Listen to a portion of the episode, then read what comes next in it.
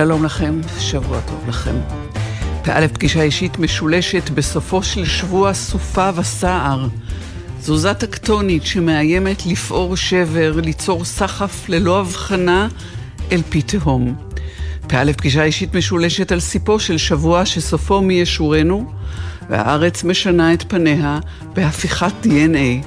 לא טיפין טיפין, אלא בתנופה כמו מתוך זרנוק מכתזית, בטוחה בעצמה נטולת היסוסים וספקות. באלף, פגישה אישית משולשת בין מחאות והשבתות, בין זעקות לנאצות, לימים אשר כאלה יהיה שירה של ביסלבה שימבורסקה בתרגומו של רפי וייכרט, בשבח הגינוי העצמי. לאיה אין במה להאשים את עצמה. פקפוקים זרים לדידו של הפנתר השחור. דג הפירנה איננו מטיל ספק בצדקת מעשיו. האפאה משבח את עצמו בלא הסתייגויות. לא קיים תן בעל ביקורת עצמית. הארבה, התנין, השערונית וזבוב הסוסים חיים את חייהם ושמחים בהם. ליבו של לוויתן האורקה שוקל מאה קילו, אך מבחינה אחרת הוא קל. אין דבר חייתי ממצפון נקי על הכוכב השלישי במערכת השמש. בסלאבה שימבורסקה, פא' פגישה אישית משולשת, מתחילים.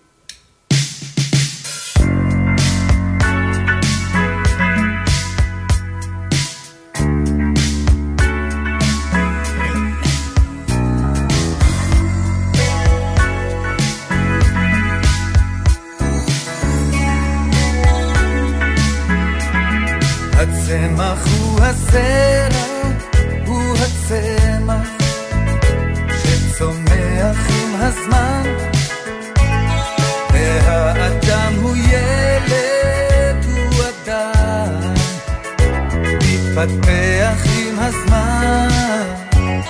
הארץ היא הבית שבארץ שבנית עם הזמן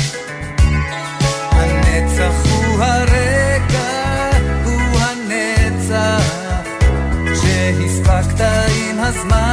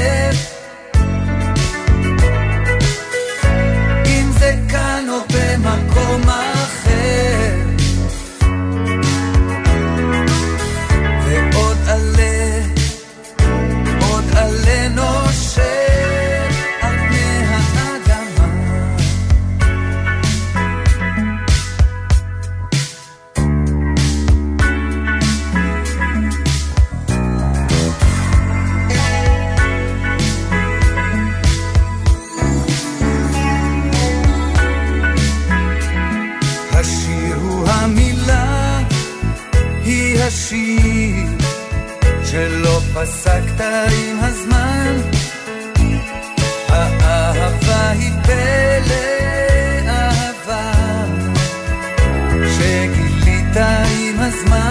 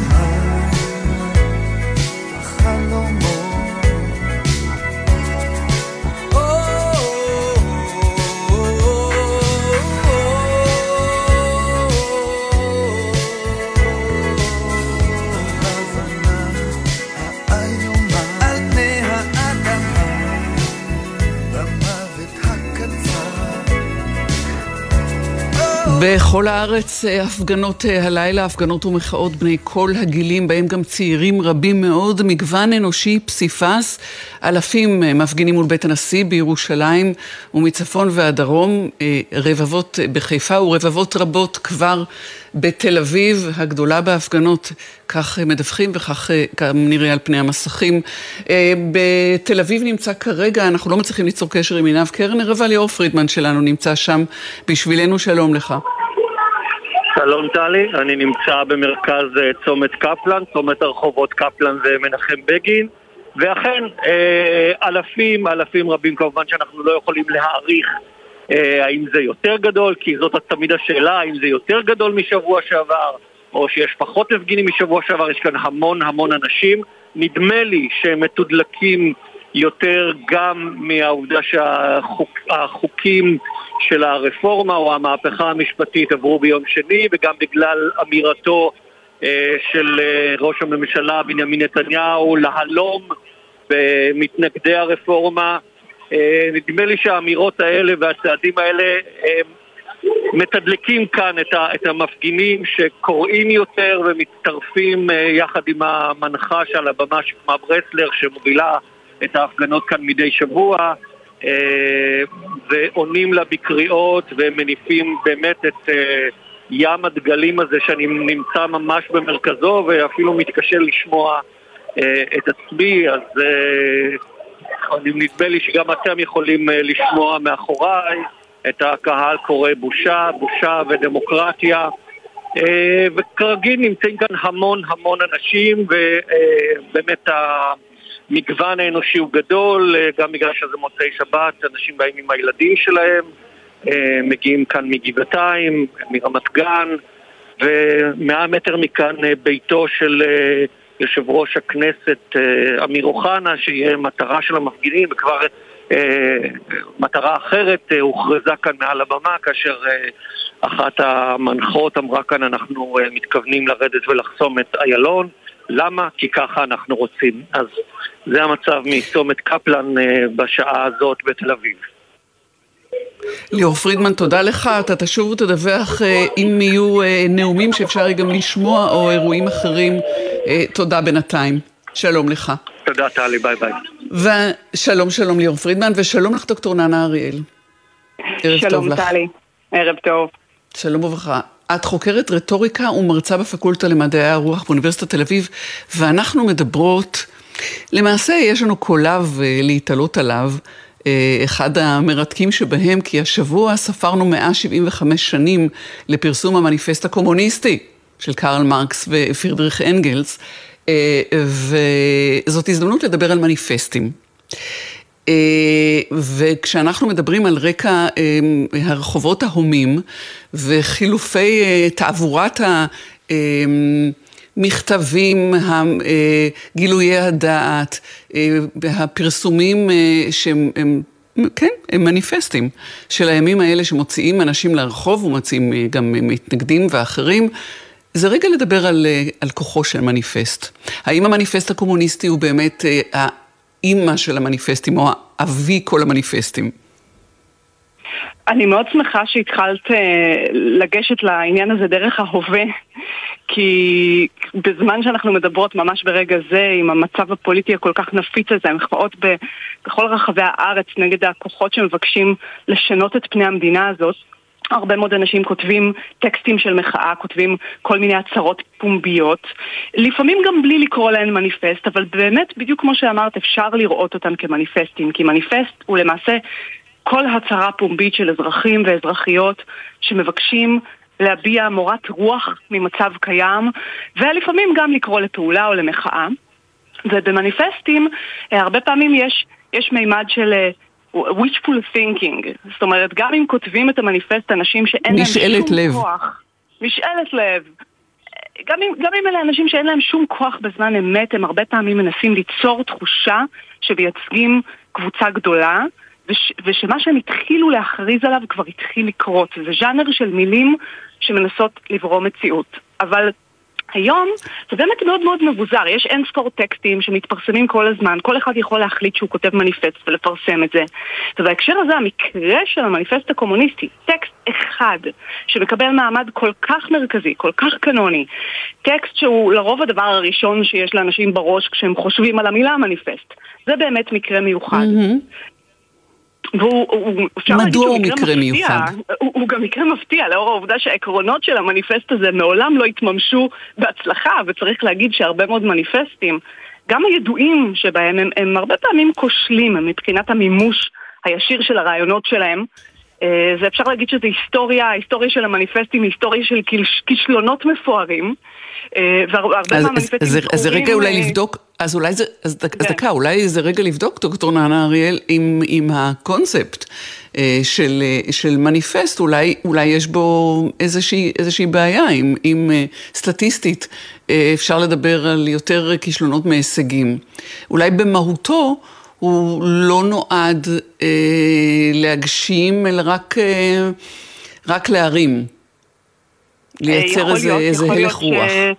הוא, הוא בהחלט יכול להיות שהוא הרבה פעמים איזו יריית פתיחה או הנאה אה, או התנאה של איזשהו תהליך, והרבה פעמים הוא פשוט, אה, זה קצת אולי אירוני, הוא פשוט אה, יצירה ספרותית מעניינת. את יודעת, בקיץ הקרוב עומד לצאת תרגום חדש ונהדר של המניפסט הקומוניסטי לעברית של דני גוטווין, mm. הוצאת הקיבוץ המאוחד, אבל קשה לי mm. להאמין שהוא יהיה מדריך למהפכנים, אלא הוא יוצא בתור התחלה כיצירה ספרותית, ובאמת זו שאלה מאוד מעניינת, מה בטקסט הזה הפך אותו לכל כך משפיע להגיד על זה כמה מילים, על, על הטקסט עצמו, על מה ש...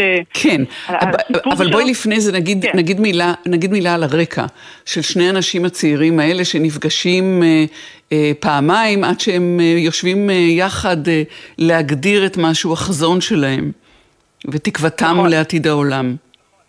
נכון, הם נפגשים בהתחלה בפריז, אה, וכמה שנים אחרי זה, שני הצעירים האלה, קרל מרקס ופרידריך אנגלס, נפגשים בלונדון.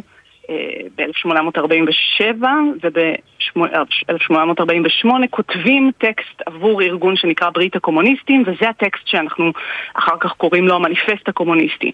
ואם אולי להגיד משהו על המהלך, להזכיר משהו אה, על המהלך של המניפסט הזה, זה בתור התחלה ניתוח היסטורי, אה, די נבואי במובנים מסוימים.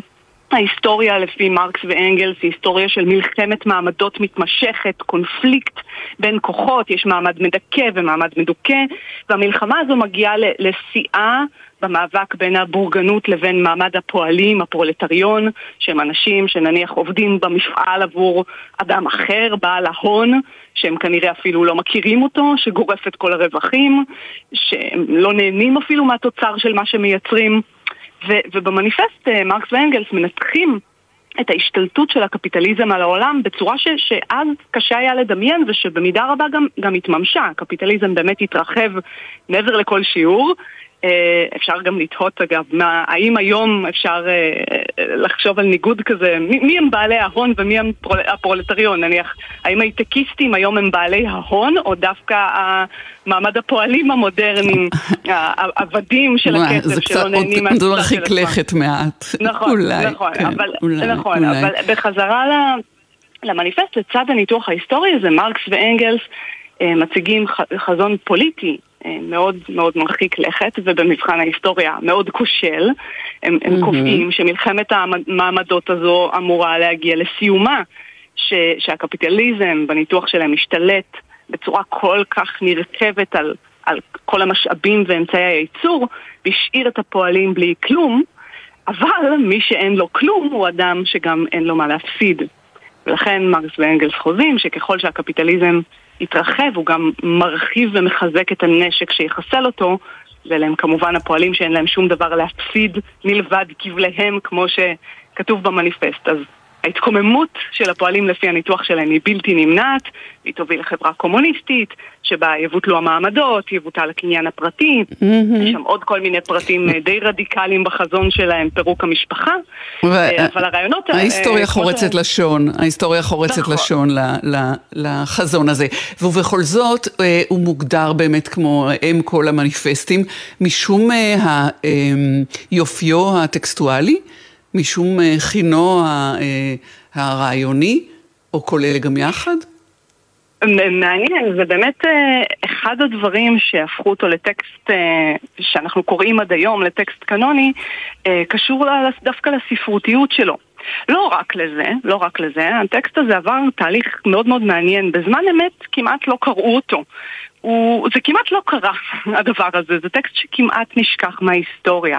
כשמרקס ואנגלס מפרסמים את המניפסט, הם מפרסמים אותו בעיתוי מזעזע, ממש שנייה אחרי זה מהפכות אביב העמים פורצות, הטקסט הזה נבלע לגמרי בין טקסטים אחרים, הוא לא הטקסט היחיד, גם לא הטקסט הקומוניסטי היחיד, לא קוראים בו כמעט, למרות כמה תרגומים במשך הרבה זמן, אה, ולאט לאט הוא תופס תאוצה והופך להיות אה, טקסט, אה, אחד המתורגמים בהיסטוריה, לצד התנ"ך והארי פוטר וטקסטים דומים בסדר גודל גלובלי כזה. וזה קורה מכל מיני סיבות, גם הנסיבות ההיסטוריות, למרקס לאט לאט נהיה מעמד בקרב חוגים סוציאליסטיים, והם גם עשו הרבה יחסי ציבור, מרקס ואנגלס. הם קידמו את המניפסט, הפיצו אותו, אה, אבל גם באמת עשו כמה פעולות יותר מתוחכמות בטקסט עצמו. אה, גם... למשל? לא שינו את הטקסט, לא שינו את הטקסט. המניפסט הקומוניסטי, למרות ש... את יודעת, הנסיבות השתנו, יש חלקים במניפסט הזה שמהר מאוד נעשו לא רלוונטיים בכלל ומייגעים מאוד ועדיין לא נגעו בו ורק פרסמו לו הקדמות חדשות. התייחסו אליו כמו תנ"ך, mm-hmm. שאסור לגעת בו, טקסט מקודש. אמ, וגם בטקסט עצמו, אה, באופן מאוד מחוכם, למשל, הכותבים אה, מנסים ליצור תחושה ש... אף אדם ספציפי לא כתב אותו, אלא שזה טקסט שמייצג קולקטיב גדול שחוצה לאומים, חוצה מחנות. הם נניח כותבים במניפסט שהוא יפורסם באנגלית, צרפתית, גרמנית, איטלקית, פלמית ודנית. עכשיו הגרמנית מובלעת ברשימת השפות הזאת כאילו זאת לא השפה שבה הטקסט ממילא נכתב. אז הם יוצרים של, את התחושה של הטקסט הזה אין שפת מקור, טקסט אוניברסלי, הם גם כן. אגב פרסמו mm-hmm. אותו באופן אנונימי בהתחלה. אמ, עכשיו, חוץ מזה, בדיוק כמו שאמרת, יש, יש פה משהו בספרותיות של הטקסט הזה. זה לא הדבר הראשון שחושבים כשחושבים על המניפסט הקומוניסטי, נכון? אה, לא חושבים עליו כל כך כטקסט ספרותי, אבל הוא טקסט ספרותי סוער ומסעיר. השירה של המהפכה, היו כאלה ש... קראו לו כך, ואולי בתרגום הנוכחי זה קצת קשה לראות את זה כי הוא כזה מיושן, אבל זה לא כתיבה היסטורית, זה לא כתיבה פוליטית, זה משהו מאוד חדשני שממזג בין הדברים, ובואי לא נשכח את המשפטים הבלתי נשכחים שעד היום מצטטים אותם, נכון? הפתיחה, רוח, אה, רוח בלהות מהלכת על פני אירופה, רוח הבלהות של הקומוניזם, או כשהם מתייחסים לייצור הקפיטליסטי שמתחדש בצורה כל כך הקטית ואלימה והנטייה שלו להרוס את כל המסורות הם כותבים כל מה שקבוע ועומד מתנדף, כל הקדוש נעשה חולין ויש את המשפט האחרון, זה הכי מוכר, נכון? פועלי כל העולם התאחדו, הקריאה לאיחוד כל הפועלים. אנחנו אומרים התאחדו. כן, אז מה ש... אבל מעניין זה שכשהתאחדו, צריך להבין שכשהם כותבים את זה, אין שום דבר כזה שנקרא פועלי כל העולם. אין, אין, זה המצאה. וזה שוב, כמו שאמרתי קודם, בהתחלה, זה שוב מתוך ההנחה שאם תגיד משהו, אה, תתחיל ליצור אותו, הרעיון שמילים בורות. זאת הדיאלקטיקה. בדיוק. מילים בורות מציאות, והמניפסט זאת, זאת בעצם מהותו. לברור אה, באמצעות המילים אה, מציאות. נשמע, אה, דוקטור ננה אריאל, שאת מאוד אוהבת את המניפסט הקומוניסטי, את קשורה אליו מאוד. קשה, קשה להגיד, את יודעת, כמו שאמרת קודם, ההיסטוריה חורצת לשון, המניפסט הזה, בסופו של דבר, הניסיונות לממש אותו, בוא נגיד, הקוראים הנלהבים ביותר שלו היו לנין ומאו. קשה לי קצת לאהוב טקסט כזה, זה אולי לא אשמתם של מרקס כן, ואנגלס, אבל... אבל בכל זאת התפקיד ההיסטורי שלו היה די הרסני. אה, אבל כן, יש משהו שכשקוראים את הטקסט הזה בתוך ההקשר שלו, אה, הוא מאוד מאוד מסעיר, בלי קשר אם אה, מסכימים עם הרעיונות שלו או לא. תראי, הספר שלך או הדוקטורט שלך הוא מניפסט עם כתבים של אי נחת על סף המאה ה-21. שאי נחת זה, זה המפתח או זה המניע? מוכרחה להיות שם אי נחת כדי שייוולד מניפסט? נדמה לי שכן. נדמה לי שזה זה לא ז'אנר של אנשים נינוחים שככה מתוך אה, איזה שובע אה, כותבים איזה טקסט של כן, מחאה. לרוב כן. זה, טקסט, זה טקסט של אנשים מוטרדים כעס. ביותר. או כעס, כן, או, או מודאגים. משהו מטריד מאוד מודאגים. שמוציא אנשים, אה, כן. ל- מניע אנשים כן. לעשות דבר כזה. נדמה לי שבמה שהתחלנו אנחנו מסיימות. אוקיי? דוקטור ננה אריאל, חוקרת רטוריקה ומרצה בפקולטה למדעי הרוח באוניברסיטת תל אביב, תודה לך, שלום, שבוע טוב. תודה לך, ערב טוב. שלום.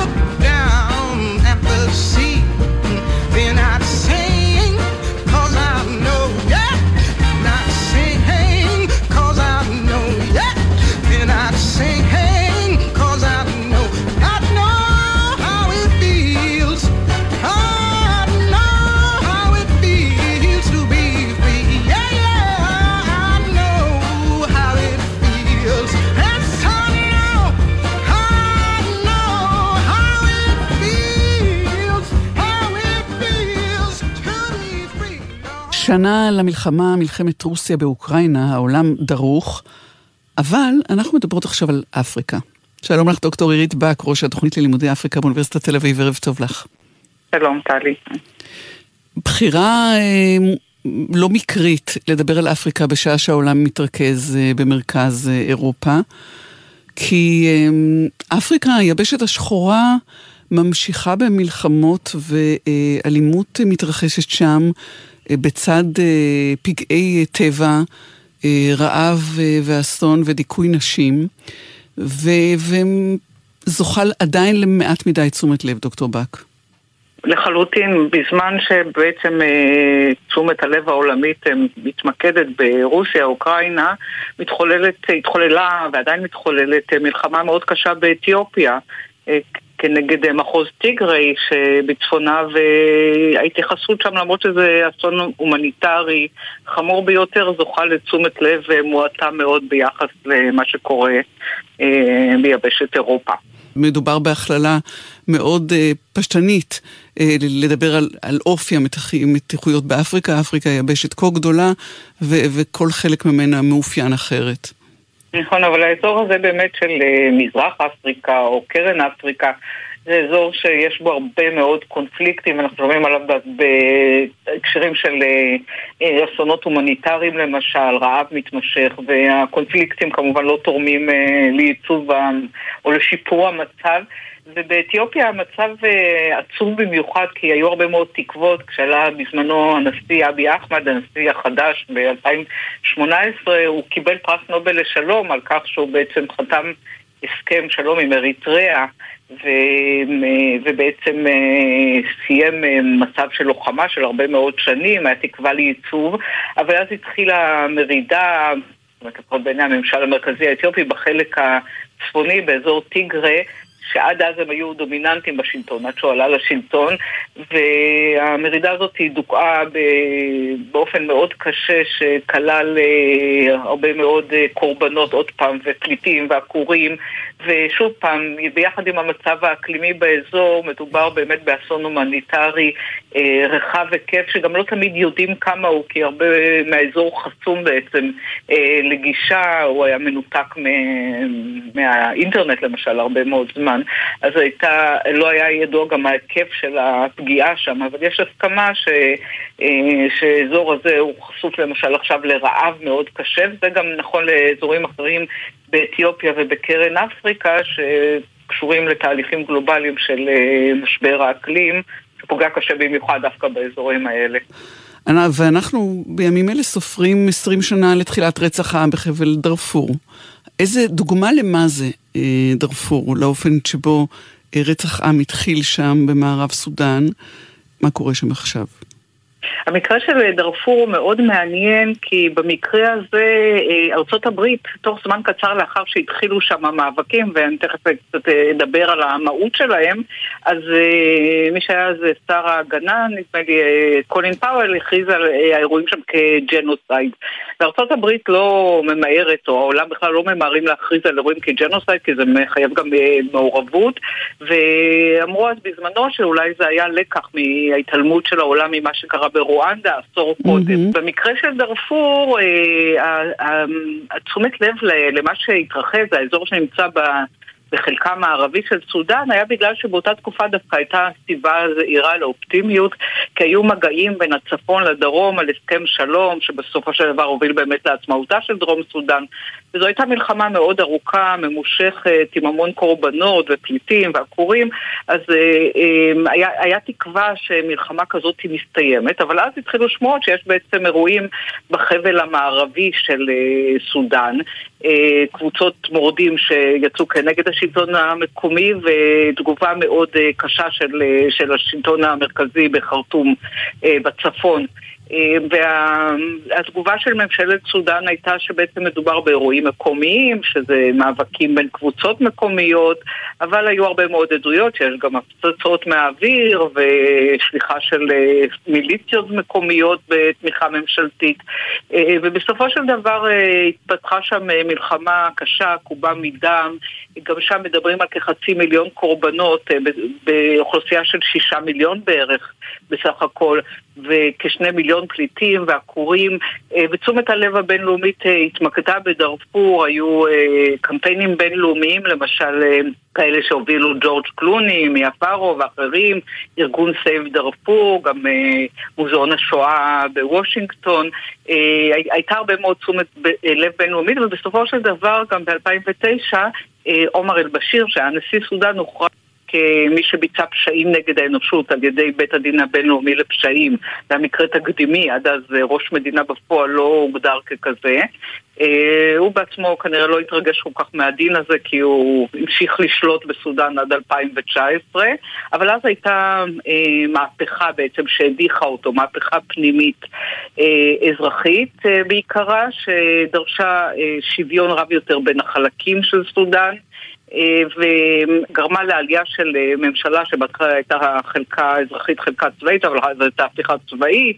אה, כיום המצב הוא שבדארפור יש נגיד תחושה של יותר השתתפות בממשלה הלאומית של סודאן, שדארפור היא חלק ממנה, וגם יש כוחות שלום בשטח, כוחות שהם גם כוחות אפריקאים, למשל של האיחוד האפריקאי וגם של אה, האו"ם, אה, שיחסית אה, שומרים על המצב באופן סביר, אבל עדיין הנזקים של המלחמה, של אותם פליטים עקורים הם מאוד משמעותיים. ובנוסף לכך כל פעם מתפרצות גם יריבויות מקומיות ויש תפוצה מאוד גדולה של נשק, זו בעיה בכלל ביבשת המצב רחוק מלהיות uh, יציב שם, אבל uh, ביחס לתקופות של המלחמה עצמה, יש איזושהי כנראה מידה של התייצבות. צ'אד, שישראל uh, מפתחת איתה קשרים, איזה, איזה מקום יש לישראל להיות מעורבת שם?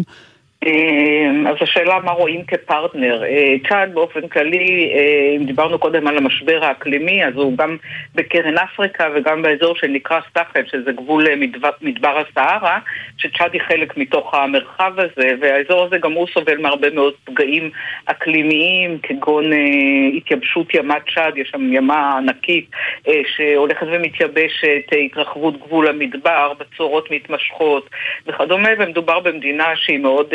ענייה אה, וגם אה, סובלת מטרור אה, בשנים האחרונות. ארגון בוקו חרם שמקורו בניגריה פועל בשנים האחרונות גם באזור הזה של הסחל, של גבול מדבר הסהרה, והוא מגיע עד לצ'אד והוא פוגע גם שם באוכלוסייה, זה ארגון עם, שהוא מאוד מאוד רצחני והאג'נדה שלו איסלאמיסטית קיצונית והוא נוסף לפגעים ולמאבקים שיש שם על מקורות מחיה באזור הזה, אז נוסף גם ההיבט הזה. אז במובן הזה אפשר להגיד אולי שאנחנו יכולים להיות פרטנרים למאבק בטרור.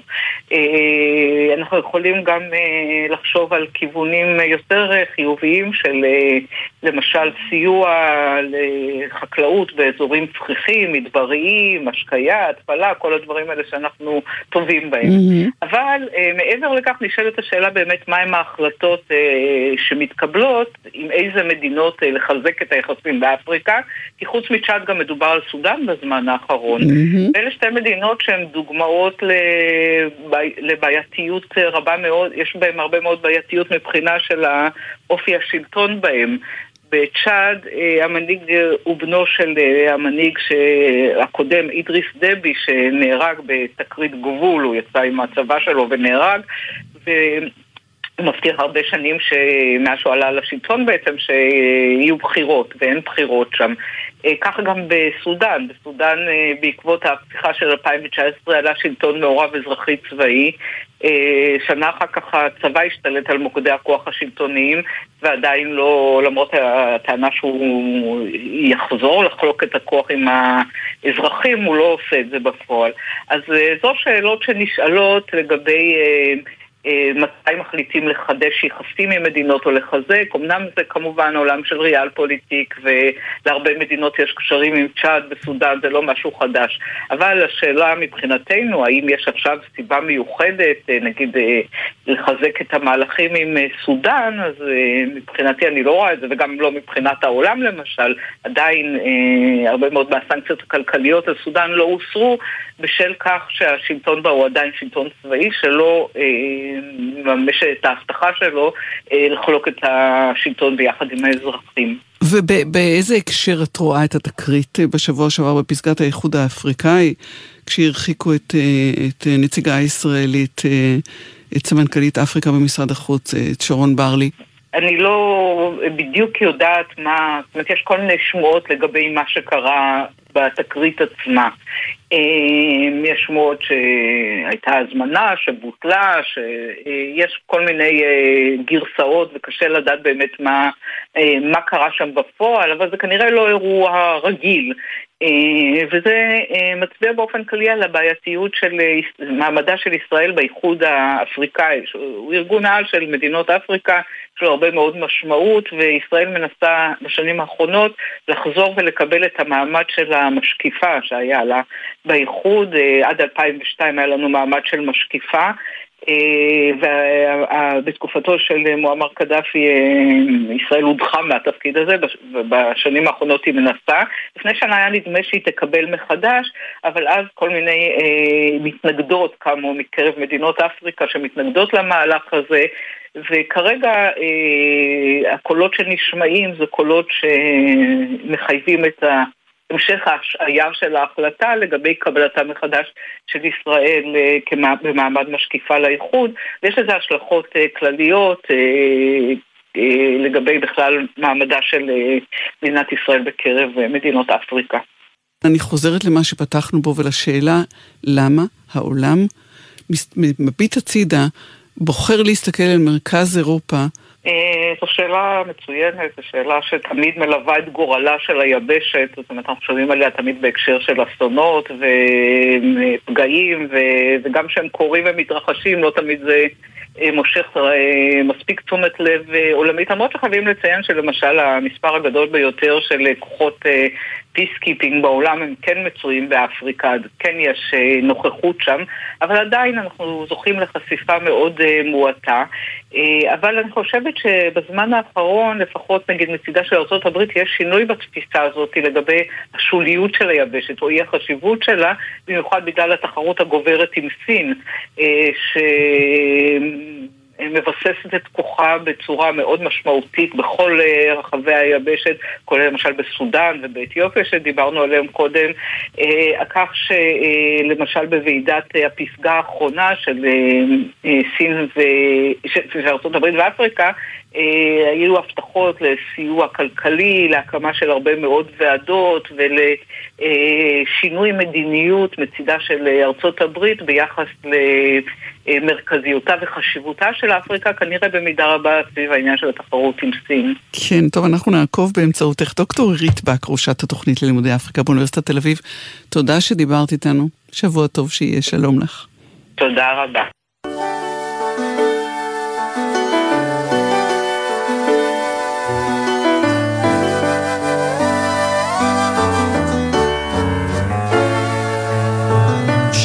ישן נושן, שיר של חיילים שחוזרים אחרי הקרב. שיר של אהובה מחכה לך, מישהו שר את זה קודם.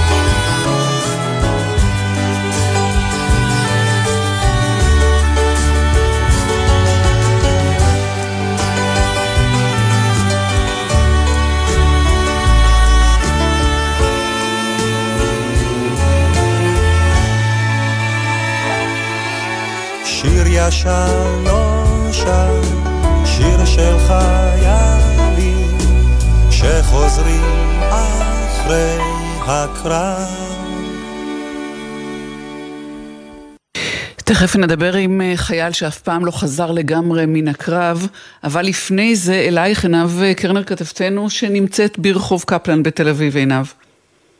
שלום טלי, אז כן, יש פה המון רעש, אז אני ככה מנסה גם לשמוע את עצמי וגם את האולפן. אני רק אומר לך שממש ברגעים אלה אה, ראש הממשלה לשעבר ושר הביטחון אהוד ברק נואם בבמה המרכזית ברחוב קפלן בתל אביב, הנה כמה מהציטוטים אה, של אה, ברק, זה המשבר החמור מקום המדינה, אה, זה ניסיון להפוך את ישראל לדיקטטורה ואנחנו לא ניתן, אנחנו ניאבק וננצח. בהמשך אומר ברק שיחסי השר והדיקטטורה תצא לדרך, הוא אומר אנחנו נצטרך לפעול במתכונת כמו של מרטין, מזכיר פה את מרטין לותר קינג, ש... הוביל את מחאת זכויות האדם אה, אה, של השחורים בארצות הברית לפני כ-60 שנה ואומר נצא למרי אזרחי, הוא מדגיש מרי ללא אלימות, מרי על פי החוק, אבל הוא אומר אם זה יקרה, אנחנו ניקח את החוק לידיים שלנו ואנחנו נפעל במתכונת אה, החוק. אלה הדברים, ונגיד טלי שלפני אהוד ברק גם המארגנים פה אמרו שביום רביעי יהיה פה בארץ, ברחבי הארץ, יום שיבוש לאומי, הם מתכוונים בעצם לצאת לרחובות, לחסום כבישים ועוד uh, תוכניות שנמצאות כרגע בגיבוש סופי ואני מניחה שכבר ביומיים הקרובים הם יצאו עם התוכנית המסודרת עד כאן טלי. תודה רבה לך עינב קרנר מרחוב קפלן, אהוד ברק, אה, מחאה לא אלימה, מרד לא אלים, כמו מרטין לותר קינג וכמו מהטמה גנדי. גנדי. ועכשיו הבטחנו את אה, אה, חייל שלא חזר בעצם אף פעם מן המלחמה. אני אומרת לך שלום, בן עטיה. אהלן, ערב טוב, מה העניינים? אה, חזרתי? אהלן, מה שלומך?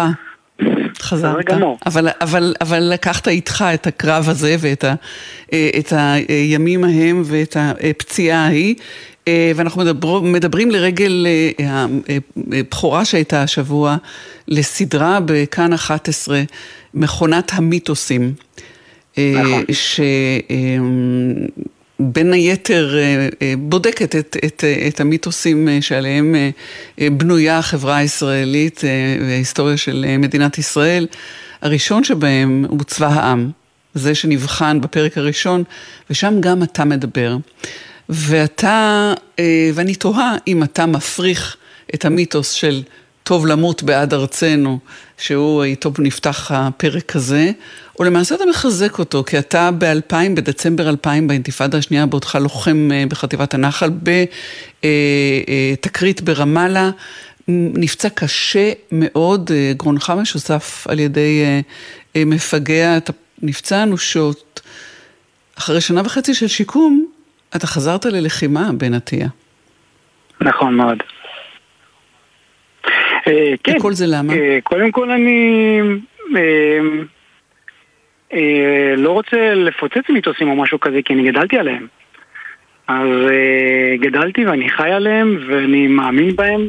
אני לא יודע אם אני מאמין זו המילה הטובה, אבל אני כן מאמין שצריך לתת הכל בשביל המדינה.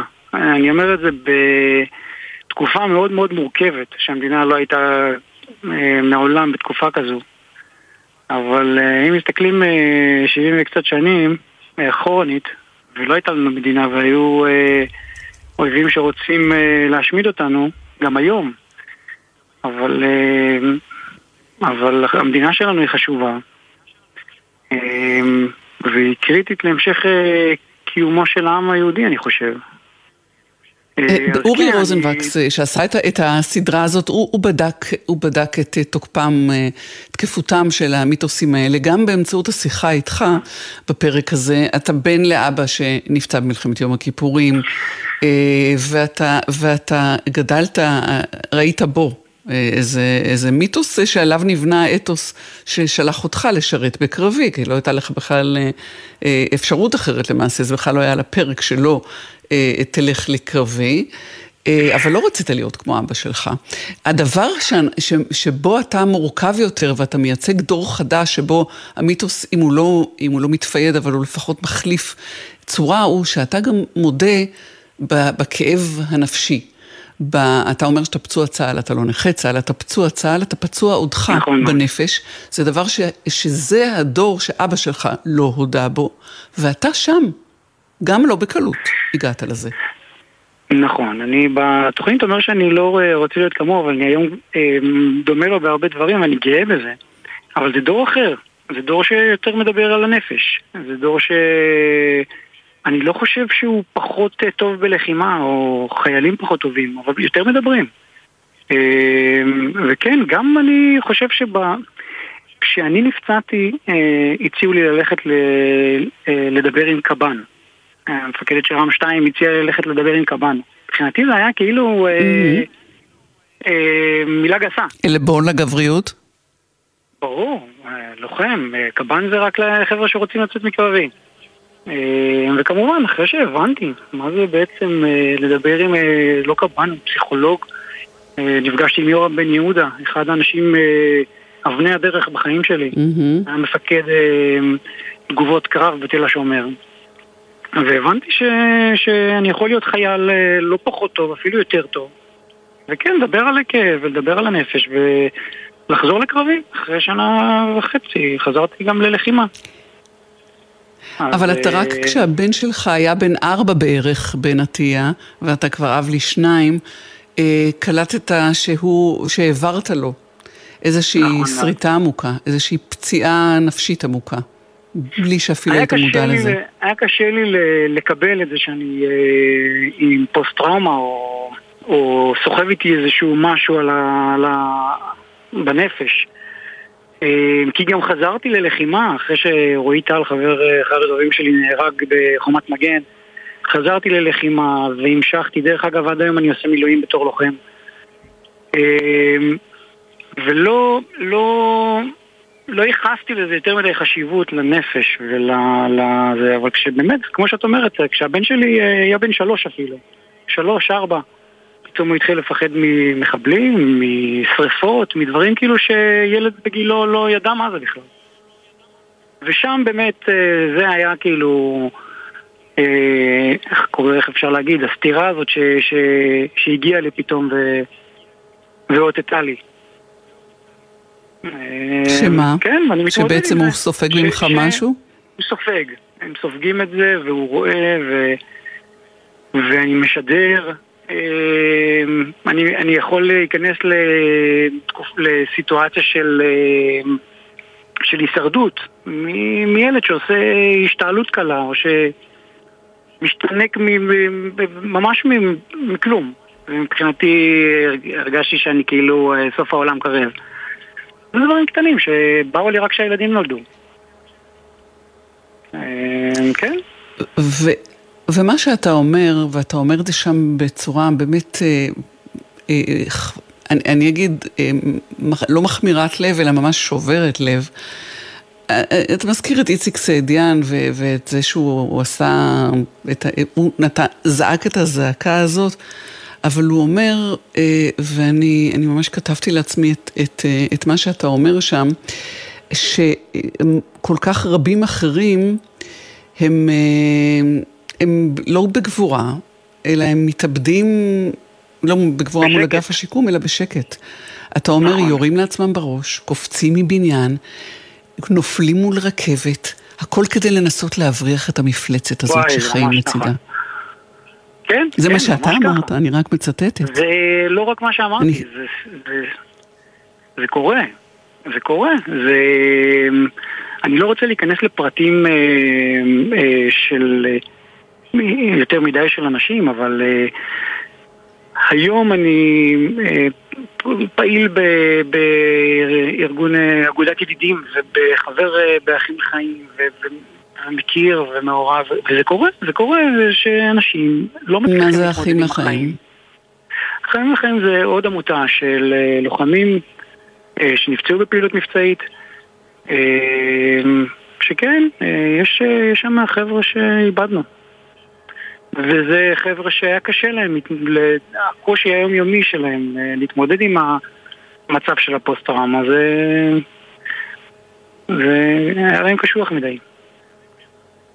יש בך בן עטיה, אה, וזה מרשים עד בלי די, איזה צורך לתת ולתרום, ו- ולעשות עוד ועוד. הזכרת שאתה עדיין משרת במילואים כלוחם, אתה ממש לא חייב, הן מבחינת, אה, אני לא יודעת גיל, אבל אה, בטח מבחינת מצבך הפיזי. אתה מתנדב במשטרה. נכון. ממה זה בא, בן? אמ, שאלה טובה, אני כל פעם שואל את עצמי. אה, אני חושב שזה הצורך אה, להרגיש חי. כי כמו שהזכרת, הייתי פצוע אנוש, הייתי במוות קליני. וכשהגעתי ליורם, יורם בן יהודה, אז הוא בא לאימא שלי ואמר לה, אה, בואי נשחרר אותו מהצבא. הוא יהיה באזרחות, הוא ישקם את עצמו, הוא יטפל בעצמו. וזה לא ידעתי, דרך אגב, ידעתי בדיעבד. אז אימא שלי באה ואמרה לו בצורה פשוטה, mm-hmm. אני הבאתי לכם ילד בריא, אתה תחזיר לי ילד בריא. לא יודעת איך mm. תעשה את זה, אבל אני לא משחררת אותו מהצבא לפני שהוא אה, משתקם. ואני חושב שאני דומה גם לאמא שלי במובנים מסוימים. אני אה, צריך להרגיש חי. וכשאני עוזר לנכים, אה, לפצועים, או לפצועים אחרים, או ל... אה, ללכת שנה שעברה זה ב- לעשות קו בתור לוחם. אה, וזה גורם לי להרגיש... אה,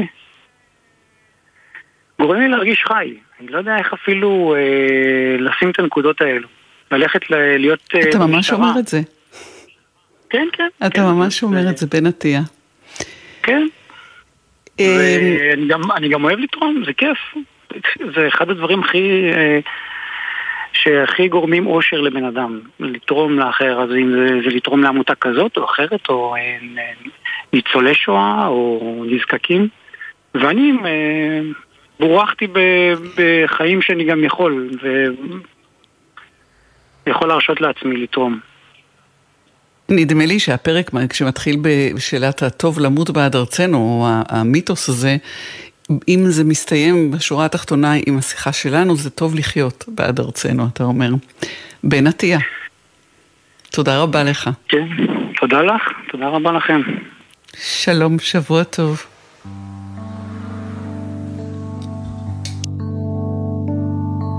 אומרים שהיה פה שמח לפני שנולדתי, והכל היה פשוט נפלא עד שהגעתי.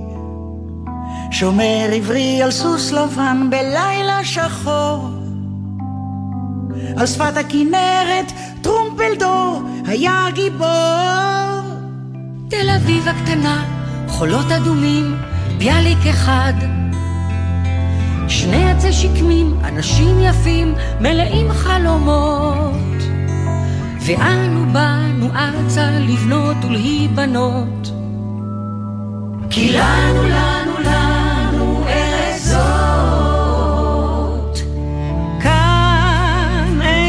שאתה רואה את הדשא, היו פעם רק יתושים וביצות. אמרו שפעם היה כאן חלום נהדר, אבל כשבאתי לראות לא מצאתי שום דבר. יכול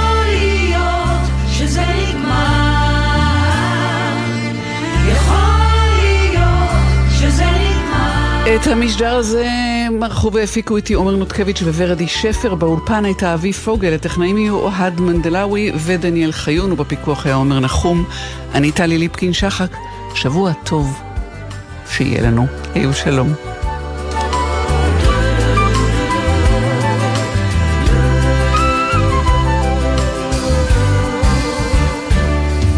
אומרים שהיה פה שמח לפני שנולדתי והכל היה פשוט נפלא עד שהגעתי.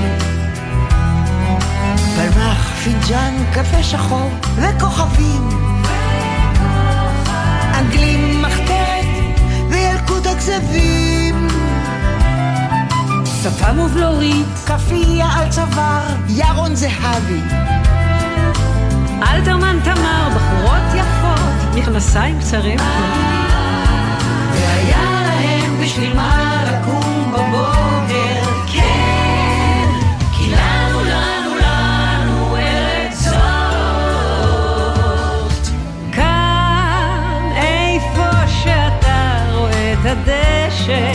היו פעם רק יתושים וביכול. יכול להיות שזה אמרו שפעם היה כאן חלום נהדר אבל כשבאתי לראות לא מצאתי שום דבר. מה נשמע, נשמע? סוף השבוע. בית של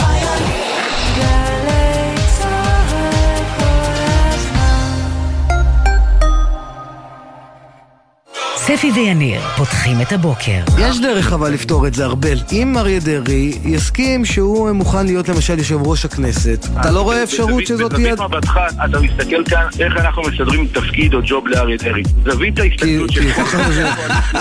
יש דרך אחרת לראות את זה? סליחה על הצחוק המתפרץ, חבר הכנסת. ספי עובדיה ויניר קוזין, ראשון עד רביעי בשמונה בבוקר, רק בגלי צה"ל.